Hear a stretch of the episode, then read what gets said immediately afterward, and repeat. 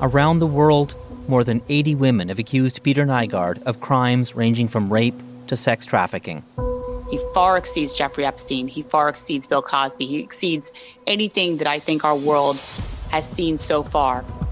A pattern of predatory behavior spanning half a century. Nygard denies it all, but now he faces criminal charges. If this were a poor man, he would have been in jail decades ago. He is hid in plain sight. Evil by Design, available now on CBC Listen or wherever you get your podcasts. This is a CBC podcast. Boarding houses don't always have a great reputation, also known as SROs or single room occupancy. Many are prone to fires and bed bugs, and some of them are literally falling apart. In Vancouver, they form a key part of the housing mix for some of the most vulnerable people in that city. A deadly fire at a Vancouver SRO in 2022 prompted a coroner's inquest, and this week the coroner's inquest recommended sweeping changes to how these buildings are run and funded. Also, this week, the BC Court of Appeal ruled against the city's attempt to create an SRO specific rent control. Wendy Peterson is director of the Downtown Eastside SRO Collaborative. They work with tenants, landlords, and governments to keep people housed. Wendy, good morning. Good morning. For people who um, may not be familiar with SROs, just give us a sense as to how big of a role they play in providing housing in downtown Vancouver. I've heard them referred to in some ways as as housing of last resort. They are. They're the last stop before homelessness. Typically, the rent's tracked at about welfare rate, which is now 500 a month in BC, but now they're averaging about 750 a month in the privates. Um, many are converting up to $1,000 or more and uh, per month, and some tenants are paying a hundred percent of their income on rent. There's seven thousand of these rooms in total. That's a lot of rooms. Uh, I, I, don't think people quite understand the scale. Half of them are privately owned, half of them are publicly owned. Um, yeah, like you said, small single rooms, 100 square feet, mm. um, not in good shape. Some are real hellholes, uh, but some are really cute and clean and well run. And for the people who live in them, and when I say that it's housing of last resort, if these, if they weren't there, where would those tenants be? Oh, 100%. It's the parks, the, the shelters, um, doubling up or tripling up, uh, triple bunking. People are homeless. You kind of laid out sort of the, the, the, landscape when it comes to rent and, and the cost that people might pay for those rooms. Explain this case that went to the Court of Appeal. What was the city of Vancouver trying to do? Well, the city was trying to control the rents between the tenancies. There's a lot of real estate speculation, there's high turnover in these rooms. And there's a big rent control loophole, meaning the landlords can raise the tenancies between rents. So we're seeing the rent spike uh, quickly from 500 to $1,000 or higher overnight. And we're really at that tipping point and we're seeing people slide into homelessness. How often does that happen? That was the ruling that, that the court said the city couldn't try to control whether landlords could raise that rent on SROs between tenants. And so, so how often does that happen from your experience? Oh, it's happening constantly. Every every minute of the day, there's two or three hotels that are in the process of doing that higher turn that that uh, rent eviction. So um, two or three hotels a year adds up to a lot of housing. It's um, it's a costly problem to the public, uh, and it's costly to people's lives. Uh, and basically, the city um, put up a great a great fight. Kudos to them. Uh, they created this bylaw called SRO vacancy control, and uh, it uh, the landlords challenged that in court, and they it got shot down right away. Uh, it went to the appeal court. Uh, we brought 90 tenants with us uh, to watch the court case, and last week we heard the city lost the case. And I texted some of the tenants that I know to, that came that to tell them the bad news. And one of them said to me, Wendy, this means tents. This means tents, meaning that people will be out of those rooms and living in parks.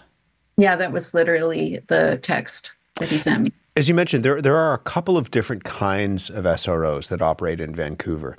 How different are the conditions depending on whether somebody's living in a privately owned SRO versus one that's run by, by the nonprofits or by government? Well, like I said, it's a mixed bag in terms of conditions. And I, I think that that goes for the nonprofits and the privately owned, to be frank. I think it really depends on the management model. And uh, some struggle and and some are doing fine. Tell me it's more a, about that in terms of the, the, the difference that you would see. Well, in some of the privately owned hotels, you know, you'd see everything from violence against women, gangs, rats, elevators that don't work. Um, in some of the nonprofits too, they're they're struggling. They've they've got a lot of those things happening as well. And and then on the other end, there's cute, quieter places with like just seniors living in them. Uh, and there's everything else in between. It's quite it's quite the mixed bag. The affordability and the conditions are the the most difficult things to get at the same time. So either you're getting really cheap rents and bad conditions um, in the privates, or um, you know paying a lot more for better conditions. There are landlords who say that they need to have the right to increase the rent or perhaps evict people for renovations. And, and I mean, one of them, Christopher Wall, has been quoted extensively saying that capping rents would make it difficult to spend money um, needed to maintain his rooms, saying that he pays market value for things like hydro, gas, taxes, and insurance. He says if you remove the incentive for private owners to improve rooms, to replace toilets, to replace sinks, to have security, garbage removal, pest control, etc., then the rooms will just completely become dilapidated. Is he wrong? I mean, do they do the landlords not have not have their own obligations here that they have to figure out how to pay for?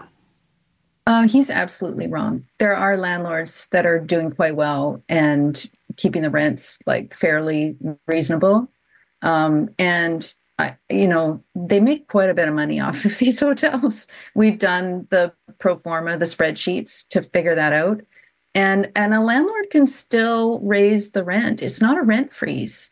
So every year they can raise the rent and they can actually make an application to the province uh, to make uh, with vacancy control to make uh, a rent increase for all of the tenants in their hotels but it would be adjudicated.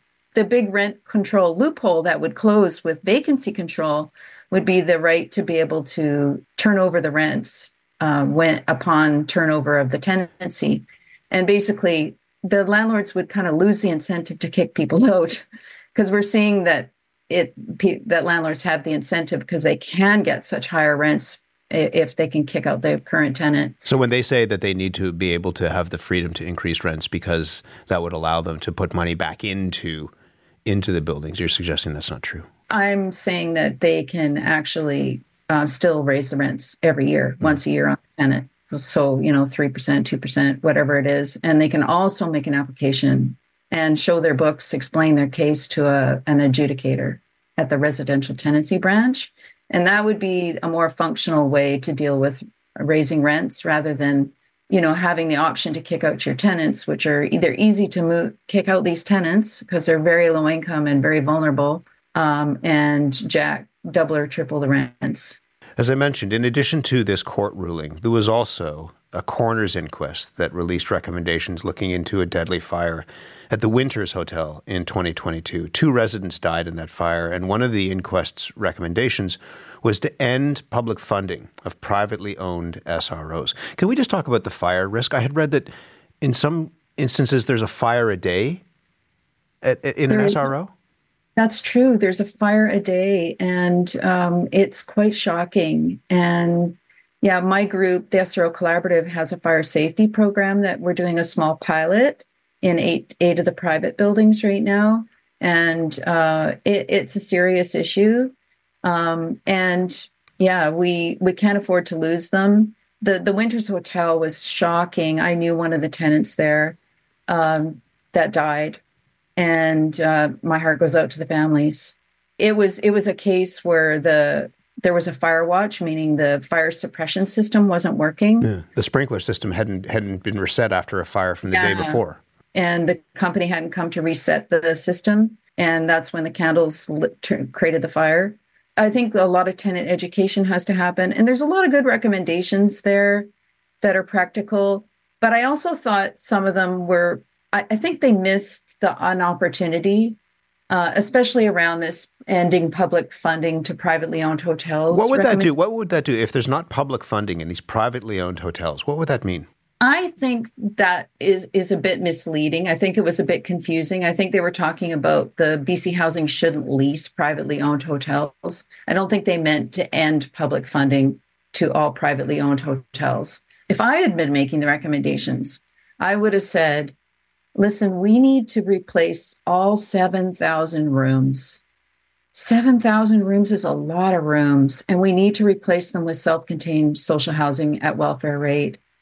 Um, and we probably need about $4 billion to do that. And is that the government doing this? We're going to speak with the Minister of Housing in just a moment, but there has been talk of, of, I mean, from that landlord and others, that the government could buy those buildings up. Is that what you're looking for?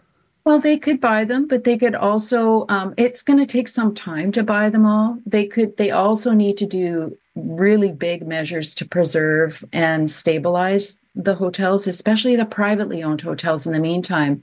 So the province would need to um, get in the game around the SRO vacancy control and fix whatever mistake was happening at the court. Um, we need renovation grants for the private landlords to keep them in the game. And we need, um, we like to have um, for the tenants peer pay who, for tenants who want to help out in their buildings mm. to hmm. help the, keep the conditions good. And that's what my group and other groups do. Um, and it works and and along with that acquisition funding um, and we also i noticed the city might be interested in the community groups having the the first right of of purchase when they come on the market that's a good idea too and and that's happening in montreal and i i think the recommendations missed some of these bigger picture recommendations if work isn't done to make this housing safe for people to live in so that they don't fear for their own safety when they go in the door, when they go to sleep at night? What's at stake, do you think? Well, people are also, you know, really wanting to leave and become homeless and they choose homelessness, but that's a that's a, a hideous choice. So we do want to do our best to make these beautiful, safe, cozy, friendly, community-oriented housing that people want to stay until we can replace them with decent social housing. Wendy, thank you very much. Thank you. Wendy Peterson is director of the Downtown Eastside SRO Collaborative. Hello, I'm Jess Milton. For 15 years, I produced The Vinyl Cafe with the late, great Stuart McLean. Every week, more than 2 million people tuned in to hear funny, fictional, feel good stories about Dave and his family. We're excited to welcome you back to the warm and welcoming world of The Vinyl Cafe with our new podcast, Backstage at The Vinyl Cafe. Each week, we'll share two hilarious stories by Stuart, and for the first time ever, I'll tell you what it was like behind the scenes. Subscribe for free wherever you get your podcasts. British Columbia's Housing Minister, Ravi Kahlon, has been listening in. Minister, good morning to you. Good morning, Matt. Thanks so much for having me. Thanks for being here. This is, as we've said, housing of the last resort. One of the things we learned during the coroner's inquest is people reporting that there were doors in this building that were chained shut. The sprinkler system didn't work. What was your reaction to what you heard from that inquest? Well, well, I mean, troubling, uh, certainly in this case, uh, where we lost, uh, you know, uh, people from our community, and of course, condolences go to everyone that uh, know these knew these individuals. Uh, the, the the challenge, I think Wendy laid out a bit of the challenge in uh, the comments uh, earlier, uh, is is a big one. We've got a lot of housing units. Um, we've got uh, also situations where uh, constantly fire department is at certain buildings. Um, smoking is not allowed, um, yet we know there's smoking triggers the fire alarms, and so it's it's very complex, Matt, and uh, we are working away at uh, addressing the challenges, and of course accept the recommendations from the inquest. What's the government doing to make sure that the buildings are actually safe? Well, there's a whole host of things. We have been uh, already purchasing some of these buildings um, to bring them into the public space.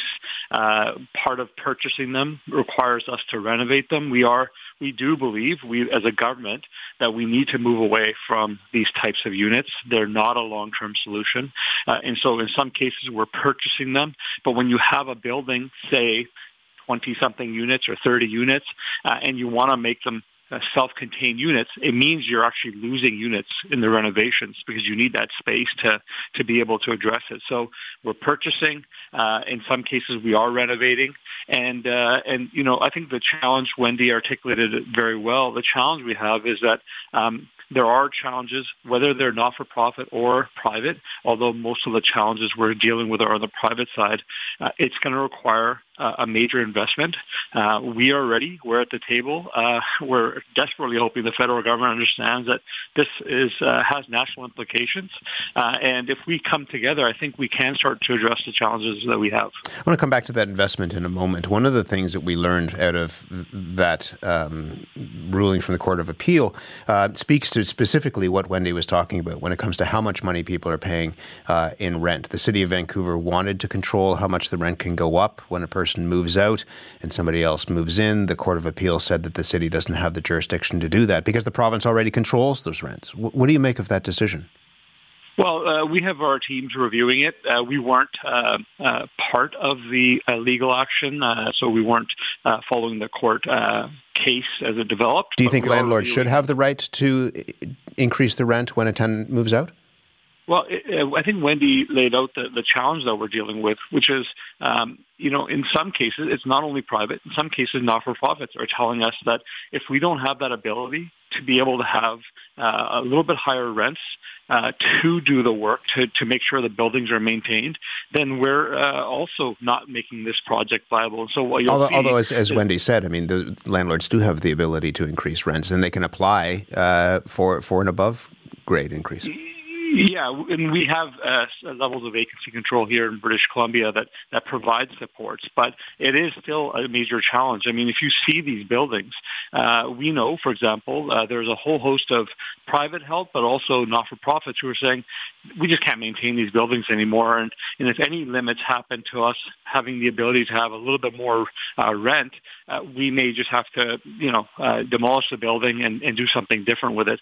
Then you've got uh, more people displaced. And so it's, you know, you pull one thread, there's another challenge. If it were that easy, uh, everybody would have that solution. But we're grateful because we have partners like Wendy and the SRO Collaborative.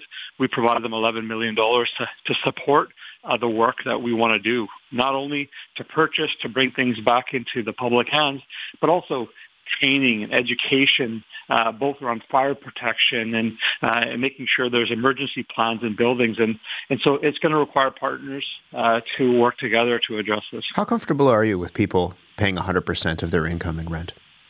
Not comfortable. Uh, of course, not comfortable. Uh, we need to address this challenge. But Matt, this challenge that we're dealing with when it comes to SROs is directly connected to the broader housing challenges that we're dealing with in BC.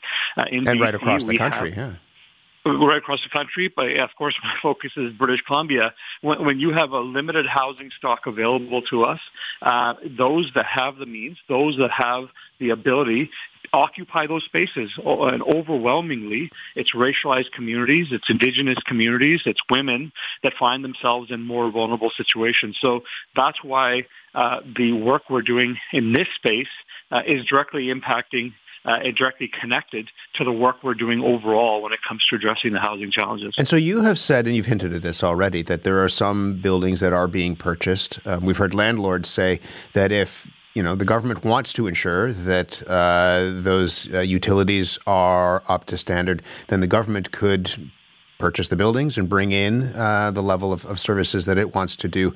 Um, what's holding you back from that? The, the, Premier has talked about this, about phasing out SROs and replacing them with what he calls a more dignified approach to housing. He talked about this from before he was the Premier. What's holding you back on that?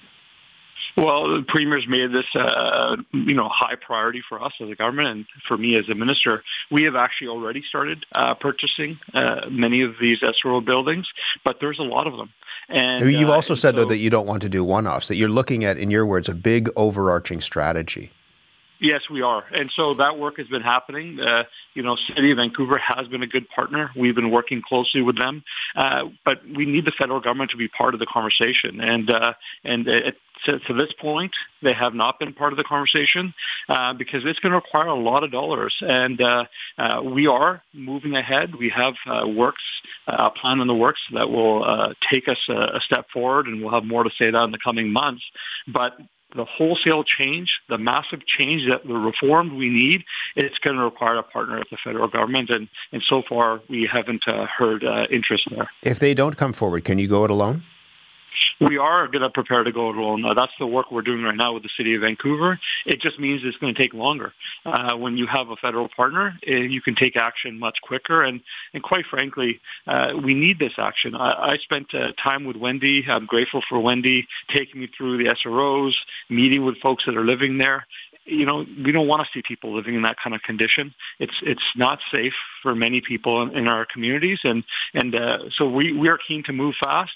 Uh, again, that we can move faster if we have a partner with us. In the meantime, we'll end here. What is it that can be done now? To ensure that the you might want to replace those buildings, but people are living in them now, and they worry that they're not safe. The fire suppression systems don't work, as we heard. The building doors might be locked shut with chains. What can be done now to ensure that the buildings are safe? Well, uh, that's the work that uh, we're doing with the collaborative, where uh, we're working with folks that are living in the buildings to make sure understand their emergency preparedness plans, uh, how to ensure the building continues to be safe. We're working with partners on the ground. Uh, we have uh, a few buildings which we've deemed unsafe, so we're working with all of our not-for-profit partners to make sure there's housing available for them before we move in and close the building. So it's a lot of work. That work is happening right now, and and you know know, this can't happen soon enough.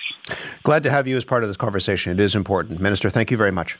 Thank you for having me, Matt. Ravi Kahlon is the Minister of Housing for British Columbia. For more CBC podcasts, go to cbc.ca slash podcasts.